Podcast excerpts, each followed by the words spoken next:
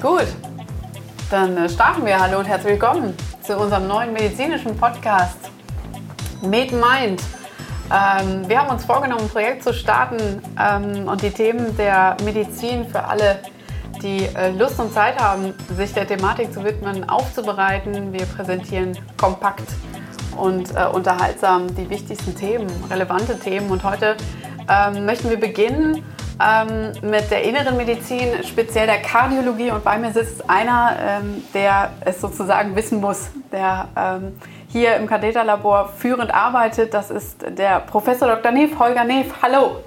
Grüß dich, hallo. Schön, dass du hier bist. Freut mich auch. Wir haben ein tolles Thema heute äh, und vor allen Dingen ein relevantes Thema. Es ist die KHK, die koronare Herzkrankheit. Und ähm, jetzt aus Sicht der Studierenden, für die ich ja nun spreche, ähm, ein Begriff begegnet uns direkt und das ist die Angina pectoris. Und so richtig greifbar ist das vielleicht für manche nicht. Das soll eine Brustenge sein und äh, was ja, genau. unspezifisch mhm. ist. Ähm, wieso ist es für einen Kardiologen wahnsinnig relevant, wenn ein Patient AP-Beschwerden angibt? Also prinzipiell ist es eines der häufigsten Symptome, klar, ähm, die Brustenge in, als Ausdruck der koronaren Herzerkrankung, also dann, wenn ein Gefäß in den Koronar oder in eine Engstelle in den Koronargefäßen auftritt. Und deswegen sind wir sehr häufig damit konfrontiert. Also sprich eine, ein Symptom, was es sehr häufig gilt abzuklären. Mhm. Und dann muss man natürlich wissen, wie man Angina pectoris definiert. Also wann spricht man eigentlich von der typischen Angina pectoris? Ist ja kommt die Definition. Die Definition, ja, gut gehört dazu. Gut. Aber die Angina pectoris Definition oder die typische Angina pectoris ist, wenn drei Kriterien erfüllt sind. Mhm. Das erste Kriterium ist die, das Druckgefühl, klar, die Brustenge. Das kann ausstrahlen, muss aber nicht. Also wir kennen diese typischen Ausstrahlungslokalisationen in den linken Arm. Genau, wird immer genannt. Ne? Oder epigastrisch, kann epigastrisch. sein. Genau. Unterschiedlich. Unterschiedlich. Frauen dann nochmal anders als Männer, mhm. aber trotzdem Ausstrahlung kann vorhanden sein, muss nicht kann. Zweites Kriterium tritt auf bei Belastung. Kann emotional oder ähm, physikalische, also körperliche Belastung sein. Und drittens, die Schmerzen sistieren in Ruhe oder bei Nitrogabe. Also nur wenn alle drei Kriterien erfüllt sind, sprechen wir von der typischen Angina pectoris. Es sind nur zwei Kriterien erfüllt. Dann sprechen wir von dem atypischen Thoraxschmerz oder atypischen Angina pectoris, sorry. Und drittens, wenn eben nur ein Symptom erfüllt ist oder ein Kriterium, dann ist es der atypische Brustschmerz. Mhm. Also alle drei müssen vorhanden sein. Dann nur ist die typische Angina pectoris vorhanden. Das klapper ich also anamnestisch genauso ab. Genau so, richtig. Und dann bin ich schon mittendrin in meiner Diagnosefindung. Und jetzt heißt es, wie gehe ich denn weiter vor? Ich habe also jemanden, der gibt die typische AP im Zweifel sogar an. Also mhm. ich kriege meine drei Punkte zusammen. Ähm, wirst du da schon hellhörig und, und eventuell auch zügig? Ja, zügig werde ich dann, wenn ich den Schweregrad weiter eingeteilt habe. Mhm. Dazu nehmen wir die Canadian Cardiovascular Society ähm, Klassifizierung analog zur NYHA-Klassifikation. Die kennt man. Die kennt man. 1, 2, 3, 4, römisch. Ähm, für die Dyspnoe eben analog jetzt für den Brustschmerz, für die Angina auch 1, 2, 3, 1 für keinen Schmerz, zwei für Schmerzen bei starker Belastung, drei für Schmerzen bei leichter Belastung und vier Schmerzen in Ruhe.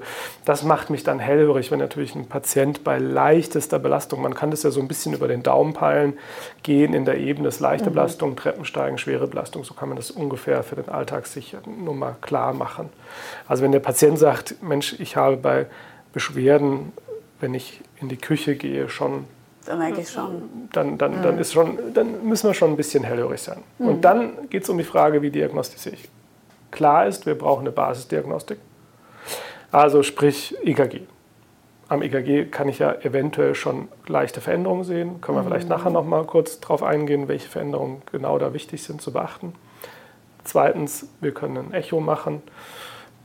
Echokardiographie, Ultraschall vom Herzen. Wir beurteilen nicht nur die Gesamtherzfunktion, die systolische Kontraktionsstärke, sondern eben dann auch einzelne Wandbewegungsabschnitte, die gegebenenfalls auch gestört sein können in der Kontraktilität. Mhm. Wir haben da den Begriff Hypokinesie, also wenn einzelne Wandbewegungsabschnitte nicht mehr so arbeiten wie das Gesamtherz, in der Vorderwand beispielsweise. Das sehe ich auch schon transthorakal. Da das sieht man schon transthorakal, sehr gut. Braucht man keinen Schluck echt zu machen. Mhm. Transthorakal ist das schon sehr schnell eine Diagnose zu stellen. Und dann auch relativ wegweisend für mhm. die, wir stehen ja jetzt mit der Arbeitsdiagnose, wegweisend dann für die endgültige Diagnose. Mhm.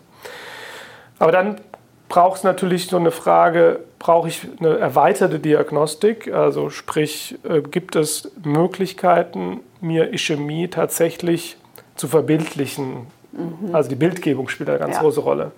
Und da haben wir drei ganz starke ähm, Diagnostika. Einmal das Stress-Echo. Also wir versetzen das Herz unter Stress, meistens mit einem Medikament, Doputamin, lässt das Herz schneller schlagen, positive Inotropie. Mhm. Oder man lässt den Patienten auch einfach radeln. Das, das heißt auch der Begriff Stress. Das, also ich genau. induziere genau. Genau. Anstrengung. Und unter Belastung kommt es eben zu weniger Sauerstoff an bestimmten Herzmuskelregionen ja. und dann damit zur Kontraktionseinschränkung. Mhm.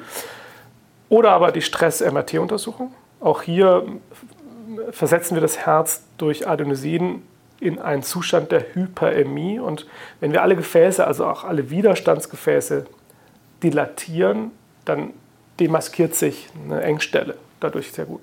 Mhm. Also wir sehen dann Minderperfusion an Stellen, wo vorgeschaltet eine Engstelle war. Und das macht man in der MRT sich bildlich. Mhm. Und schließlich die äh, Sintigraphie. Die Sintigraphie auch ganz einfach funktioniert. Meistens früher war es Thallium, heute ist Technetium als Tracer. Man lässt den Patienten ähm, leuchten. leuchten. Mit der Gammakamera fotografiert man tatsächlich. Also unter Belastung spritzt man diesen Tracer, sieht dann in der Aufnahme manche Regionen minder perfundiert, logischerweise. Mhm. Dort, wo Blut nicht so einfach hinkommt durch die Engstelle. Mhm. Und dann macht man eine Ruheaufnahme später. Und dann sieht man, in Ruhe ist dort wieder Tracer zu finden. Es ja. leuchtet wieder. Und dann kann man diese Belastungsischämie damit dokumentieren. Cool. Also Engstelle muss ja nicht bedeuten, dass in Ruhe dort keine Sauerstoffversorgung mhm. stattfindet, sondern eben nur unter Belastung haben wir dann die Belastung oder haben wir die äh, sogenannte Koronarperfusionskapazität ausgeschöpft. Ja gut, und dann würde man sehen, hier ist äh, offensichtlich ein Problem, denn genau. das ist physiologischerweise ja äh, nicht so. Und dann hätte ich diagnostisch ja schon über die Basisdiagnostikmittel, die ja sehr handhabbar sind. Ich am EKG kann, habe ich schnell geschrieben, Summe mhm. habe ich schnell gemacht. Genau. Und jetzt habe ich eventuell vielleicht so ein wunderschönes MRT erstellt und sehe, okay, da ist eine Ischämie. Ähm, und jetzt würde ich vorgehen und sagen, intuitiv ein Labor würde ich noch machen.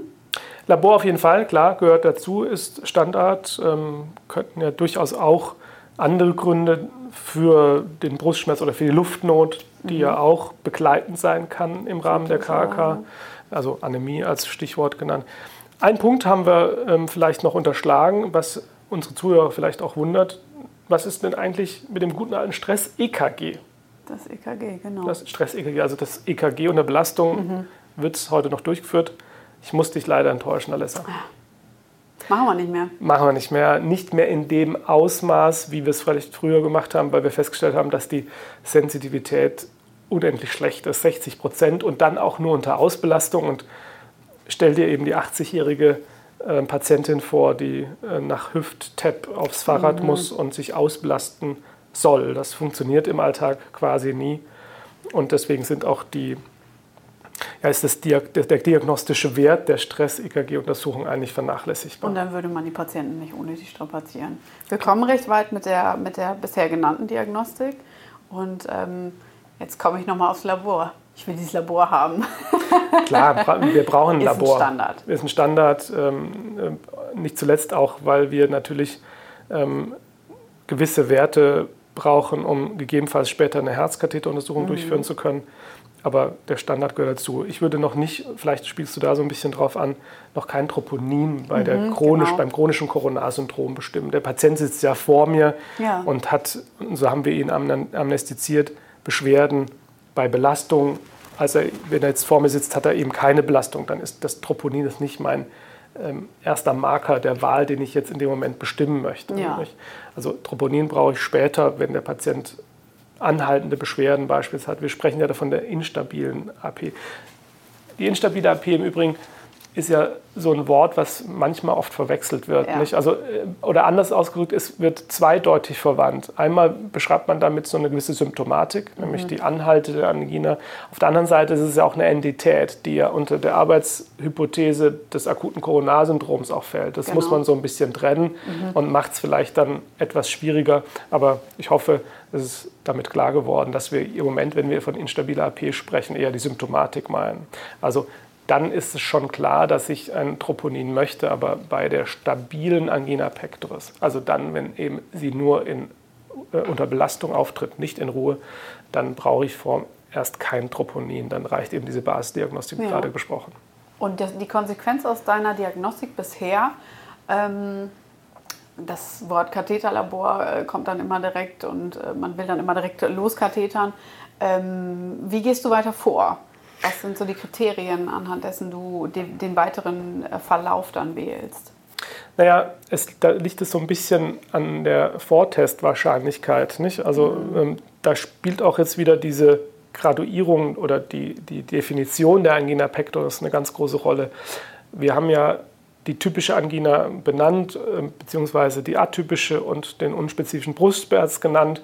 Und all diese Kriterien oder diese Definition geht ein in eine Tabelle, die uns klar macht, wie hoch die Wahrscheinlichkeit ist für eine koronare Herzerkrankung. Das ist für Mann und Frau unterschiedlich. Genau, Ebenso fürs Alter ist es unterschiedlich. Ne? Genau, die Tabelle setzt sich zusammen aus Alter und äh, Geschlecht. Jawohl. Und dann kann ich anhand der in der Tabelle schon äh, eingetragenen Wahrscheinlichkeiten entscheiden, wie ich weiter vorgehe. Und Na, richtig, genau. Die hast du im Zweifel nicht im Kopf, sondern Nein. die wirst du auch ablesen, beziehungsweise man hat den ganz typischen Patienten eben vielleicht eher männlich, eher älter. Ähm, und dem würde man jetzt eher die KHK in die Diagnose schreiben, als der jungen äh, Frau, äh, die vielleicht ab und zu ein bisschen, ein bisschen Luftnot kriegt. Mhm. Ähm, was, was wäre denn für dich jetzt, wenn du jetzt einen typischen Patienten hast und der hat auch äh, die AP-Kriterien erfüllt und deine Diagnostik ist positiv, ähm, wie würdest du vorgehen und, und ähm, welche Therapie ist dann für dich der nächste Schritt, um, um adäquat zu handeln? Du hast es vollkommen richtig beschrieben. Also den, den alten männlichen Patienten mit einer hohen Vortestwahrscheinlichkeit für die koronare Herzerkrankung, bei dem mache ich keinen Stress-MRT mehr. Mhm. Genauso eben die junge Patientin mit einer atypischen Symptomatik. Ähm, auch hier brauche ich nicht unbedingt eine weiterführende Diagnostik. Die schicke ich im Zweifelsfall nach Hause, während ich eben den älteren Patienten dann direkt zum Herzkatheter überweise. Wir brauchen diese erweiterte Diagnostik für die Patienten dazwischen. Was mache ich mit dem 45-Jährigen, der möglicherweise tatsächlich Enge auf der Brust hat unter Belastung, aber gegebenenfalls auch mal anhält über die Belastung hinaus? Was mache ich mit der 60-jährigen Frau, die beim Gehen Beschwerden bekommt, aber je, je, weiter sie läuft, desto weniger sind auch wieder die Beschwerden, so eine typische Walking-Through-Angina, wie der Name mhm. schon sagt. Also das sind so die eigentlichen Zielpatienten, die von einer erweiterten Diagnostik profitieren. Die anderen schicke ich entweder direkt nach Hause mhm. oder eben direkt. ins Katheterlabor. Richtig. Und dann im Katheterlabor, und da hast du es angesprochen, wir sind so ein bisschen verschrien, vielleicht zu häufig, zu schnell zu kathetern. Mhm. Ähm, ich glaube, wenn wir so non-invasiv erstmal vorgehen, wie gerade besprochen, dann können wir schon sehr gut filtern. Im Katheterlabor selbst dürfen wir dann nicht bei der kleinsten Engstelle, die wir irgendwie ähm, vermuten, dann tatsächlich auch mit einem Stent behandeln, sondern wir brauchen dann wiederum die sogenannte Flussmessung. Was, was meine ich damit? Die Flussmessung ist eigentlich sehr simpel. Man misst den Druck vor der Stenose, also den klassischen mhm. Blutdruck vor der Stenose und hinter der Stenose. Und ähm, durch eine Engstelle kommt es zum Druckabfall im Gefäß und ja. ist dieser Druckabfall größer 20 Prozent, so wissen wir heute, ist sie wahrscheinlich funktionell relevant mhm. und dann würde in diesem Fall ein Stent helfen. Ist sie eben, sorgt dieser, diese Engstelle nicht für diesen angesprochenen Druckgradienten von 20 Prozent oder Druckabfall von 20 Prozent, dann würde man eher medikamentös behandeln. Das heißt, man stabilisiert, da wollen wir auch noch drauf zu sprechen können, was wir mhm. medikamentös dann nachher auspacken können. Ähm, und das erstmal belassen. Also man ist tatsächlich defensiv, man würde nicht immer direkt mit einem Stand reagieren, obwohl das natürlich mhm. intuitiv so eine ganz elegante, leichte Lösung wäre, um das Problem zu beheben. Aber ähm, der Patient liegt auf und jetzt sehe ich auch, ich habe vielleicht äh, eine 1, 2, 3 Gefäßerkrankung. Das heißt, es sind eventuell sogar komplexere Fälle, die ich dann angehen muss. Ähm, und in dem Zusammenhang äh, habe ich natürlich auch schon mitbekommen, würde man durchaus auch mal einen Herzchirurgen anrufen und fragen, wollen wir darüber reden? In der Tat, ja klar, klar. Also das ist ein ganz wichtiger täglicher Austausch. Stichwort Bypass. Stichwort Bypass, ganz wichtiger Austausch im Herzteam. Wir definieren uns ja als Herzmediziner und wir haben sowohl die Waffe des Stents mhm. und die Waffe des Bypass. Ähm, unterschiedliche Waffen, gemeinsames Ziel. Wann ist jetzt welche Waffe die beste?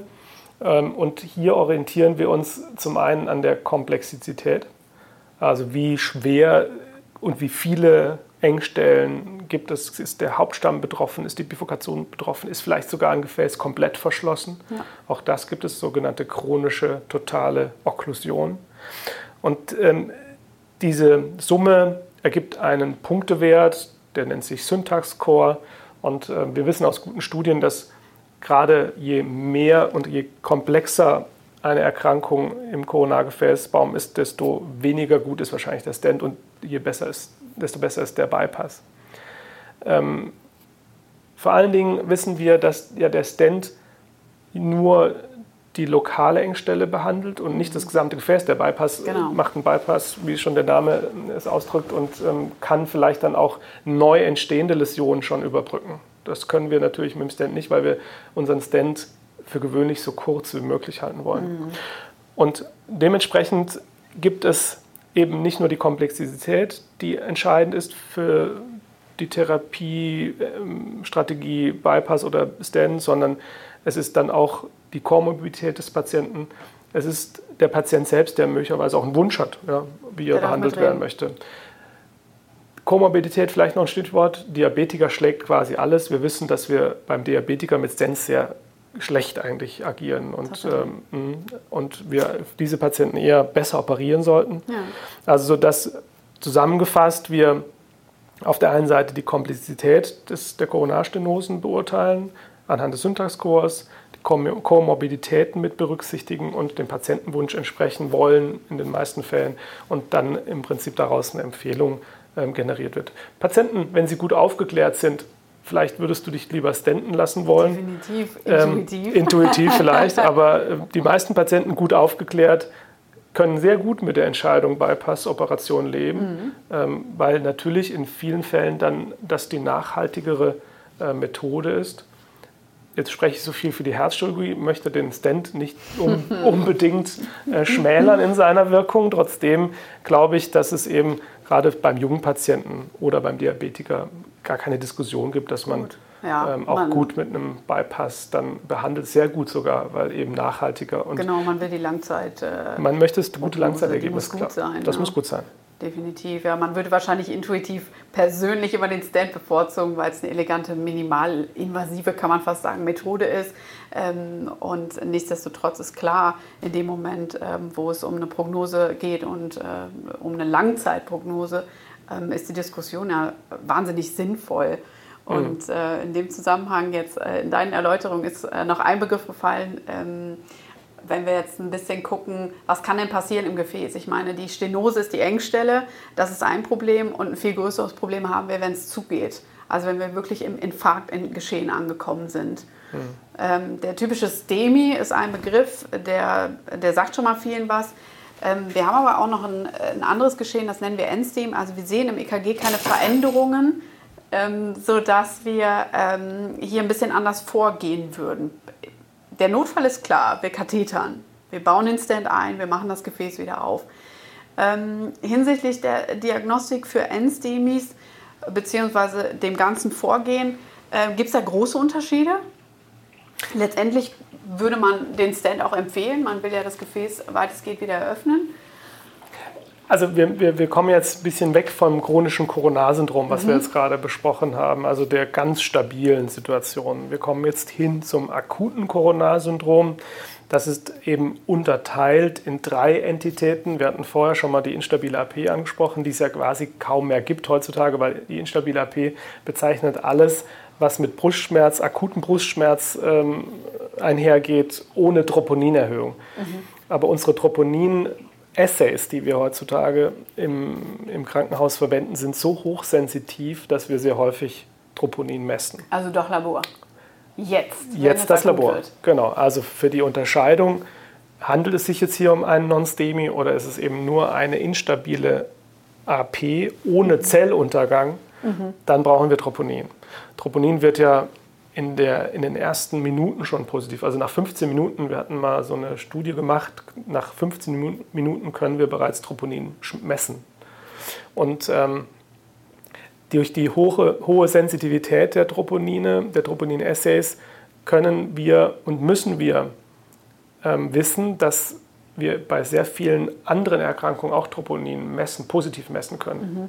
Beispielsweise Niereninsuffizienz, die Herzmuskelschwäche, die systolische Kontraktionsstörung, wir haben die Herzmuskelentzündung. Das sind alles Dinge, die auch zu einem Troponin, zu einem positiven Troponin führen, aber eben nicht diese, diese Dynamik besitzen wie beim Myokardinfarkt. Wir erwarten im Infarkt eine Erhöhung um 25 bis 50 Prozent. Also dieses Delta muss vorhanden sein, dass wir von einem akuten Infarkt oder von einem Nicht-ST-Hebungsinfarkt sprechen. Der ST-Hebungsinfarkt grenzt sich dann als dritte Entität nochmal ab, aber ganz klar, da brauchen wir kein Troponin, da haben wir die Diagnose im EKG. Mhm. Und dann legen wir auf im Katheterlabor und äh, dann. Ja, gut, das unterscheidet sich ja so ein bisschen wieder darum, wie schnell wir auflegen. Genau, müssen, das ne? ist im Prinzip das, Der ST-Hebungsinfarkt, wie du schon sagst, ist so direkt ins Herzkatheterlabor. Da gibt es auch klare Absprachen mit dem Rettungsdienst, sofern ein ST-Hebungsinfarkt vorliegt. Ähm, ist unser Übergabepunkt im Herzkatheterlabor, während beim Non-STEMI der Patient, der oftmals bei Eintreffen im Krankenhaus beschwerdefrei wieder ist, der hat sein Ereignis, sein akutes Schmerzereignis zu Hause, kommt dann ins Krankenhaus in Notaufnahme in die Chest Pain Unit als mhm. spezialisierte Einheit und in der Chest Pain Unit bestimmen wir dann neben EKG und Echo auch das Labor des Troponin und warten dann auf diesen Troponinwert der eben erhöht sein kann. Aber das bedeutet noch nicht, dass unbedingt ein ST, nicht ST-Hebungsinfarkt vorliegt, sondern wir brauchen diese Dynamik. Das heißt, wir messen nach drei Stunden erneut. Mittlerweile gibt es auch einen Ein-Stunden-Algorithmus mit ganz bestimmten Troponin-Assays, aber für gewöhnlich sind es eben noch diese berühmten drei Stunden, die man abzuwarten hat, um dieses Delta nachzuweisen. Und die habe ich auch. Denn ich die, muss die ein STEMI nicht wie ein STEMI genau. möglichst schnell kathetern. Nee, man hat ein bisschen Zeit. Man genau. weiß aus Studien sehr gut, dass man unter 24 Stunden bleiben sollte, also innerhalb mhm. 24 Stunden auf jeden Fall. Aber früher hat man auch durchaus 72 Stunden dem ganzen Zeit gelassen. Mittlerweile weiß man, innerhalb von 24 Stunden ist besser. Aber es gibt auch durchaus Untersuchungen, die frühere Zeitpunkte mit berücksichtigt haben. Also 8 Stunden versus 24 Stunden verglichen zum Beispiel. Da gibt es keinen Unterschied was Mortalität betrifft, sodass ja. man durchaus 24 Stunden Zeit hat. Trotzdem, ähm, vielleicht im Zusammenhang nochmal zu sagen, der Hochrisikopatient, Patient mit einer eingeschränkten ähm, Herzfunktion, vielleicht sogar schon mit Zeichen des kardiogenen Schocks, mit dynamischen EKG-Veränderungen, mit anhaltenden Beschwerden, das ist natürlich auch kein Patient, den ich 24 Stunden abwarte. Genau, obwohl keine ST-Übungen ist mhm. dort die Zeitvorgabe nach den Leitlinien sogar zwei Stunden. Ja? Also man muss schon so ein bisschen unterscheiden hinsichtlich des Risikos des Patienten und vielleicht begleitenden Faktoren. Ich habe es gesagt, Blutdruck. Das Gesamtbild, das Gesamtbild wird mir ein Signal geben, wie hoch akut es dann doch werden genau. könnte ja, richtig. im Verlauf. Absolut. Und ähm, gibt es da irgendeinen Albtraum, der einem so passieren kann im Katheterlabor, wenn man dann ganz, ähm, äh, ganz entschlossen äh, ähm, für den Stand entschieden hat am Ende? ähm, und äh, den setzen möchte und äh, in der Situation, wenn ein Patient aufliegt, dann auf einmal sich Komplikationen ergeben, die man sich wirklich gerne ersparen würde. Gibt es also dein persönliches Szenario, was du sagst, da muss man schon sehr erfahren für sein, um das gut zu handeln?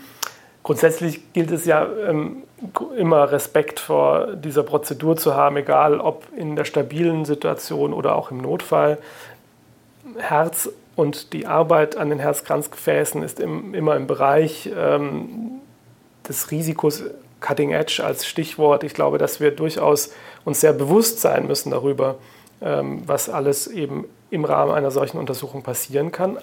Trotzdem sind wir gut ausgebildet und sollten dann eben das, was wir in normalen Situationen gelernt haben, auch im Notfall umsetzen, sodass der Albtraum Gott sei Dank äh, eigentlich fast immer ausbleibt. Durch die Routine. Durch die Routine ausbleibt und wir dann entsprechend äh, gut und gerüstet diesen Patienten versorgen und behandeln können. Wir haben ja auch alle Möglichkeiten. Also ähm, das Schöne an einem Zentrum, wie wir zum Beispiel hier es vorfinden, ist, dass wir alle mechanischen Herzunterstützungsmöglichkeiten zur Verfügung haben, sofern es gebraucht wird. Also ich spreche dabei von der berühmten ECMO, mhm. ich spreche von einer mikroaxialen Flusspumpe, der sogenannten Impeller, also einer, einer Pumpe, die quasi im Herzmuskel, in, der Kammer selbst liegt und dann über eine Turbine Blut in die Aorta pumpt.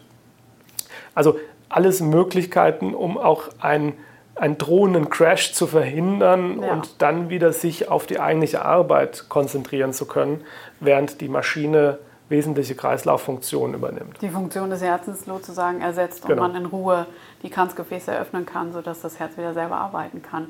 Jetzt haben wir den Patienten soweit stabilisiert, wir haben das akute Geschehen behandelt. Wie sieht die weitere Therapie aus? Was ist da on vogue? Ganz wichtige Frage, natürlich die Plättchenhemmung. Die Plättchenhemmung. Und das müssen wir an der Stelle aber auch klären. Plättchenhemmung ist nicht Antikoagulation. Nein, in der Tat.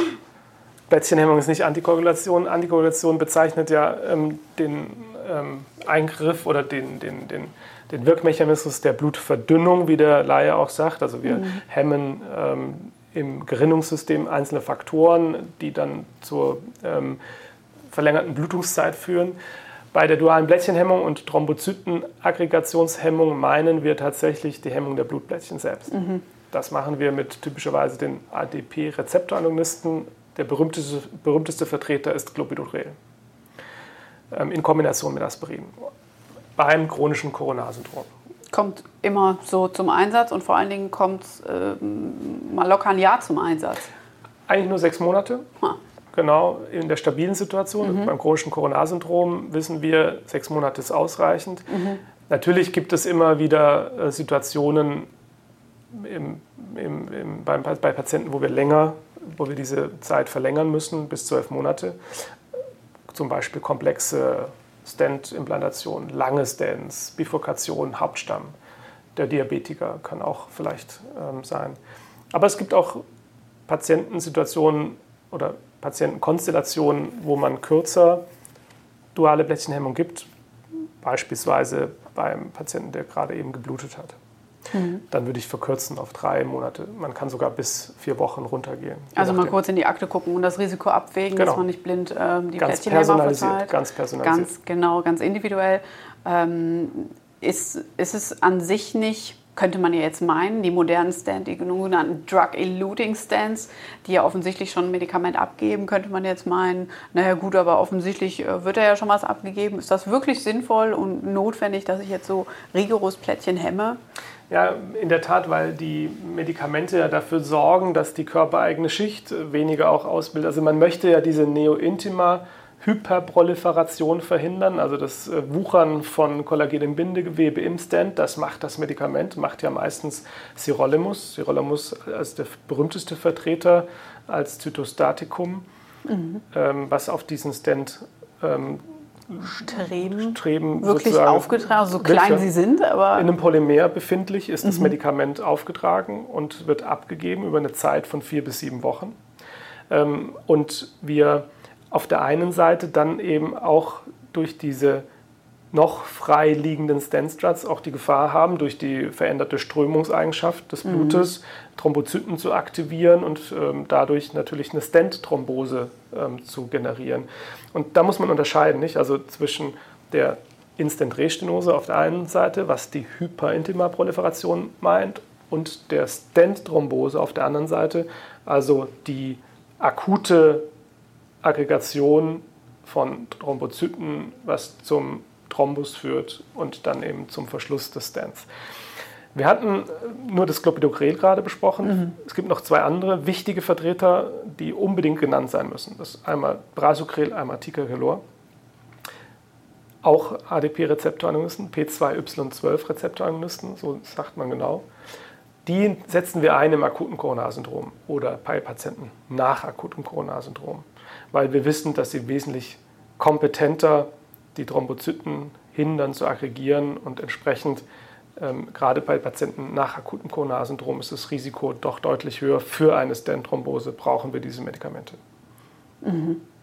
Und dann bin ich am Ende mit der Therapie oder was bietet sich noch an? Das ist natürlich auch eine ganz wichtige Frage. Wir wissen heutzutage, dass wir unsere Patienten medikamentös intensiv begleiten müssen. Wir müssen die sogenannten Cholesterine senken, vor allen Dingen LDL-Cholesterin. Mhm. Das Böse. Ja, in, in, der Tat, genau, weil wir, weil wir aus allen Studien, und das ist sehr faszinierend und konsistent, gelernt haben, dass je niedriger das LDL, desto niedriger auch das Risiko für spätere Ereignisse bei Patienten mit koronarer Herzerkrankung. Mhm. Und dabei ist es tatsächlich wichtig zu wissen, dass die Statine nicht nur das LDL reduzieren, sondern einen positiven Einfluss auf die Plaque-Morphologie selbst haben. Also wenn man einmal in die Plaque-Biologie hineinschaut, dann wissen wir, dass Statine, und das gibt super schöne Studien, die die intravaskuläre Bildgebung dann so ein bisschen ans Tageslicht befördert hat.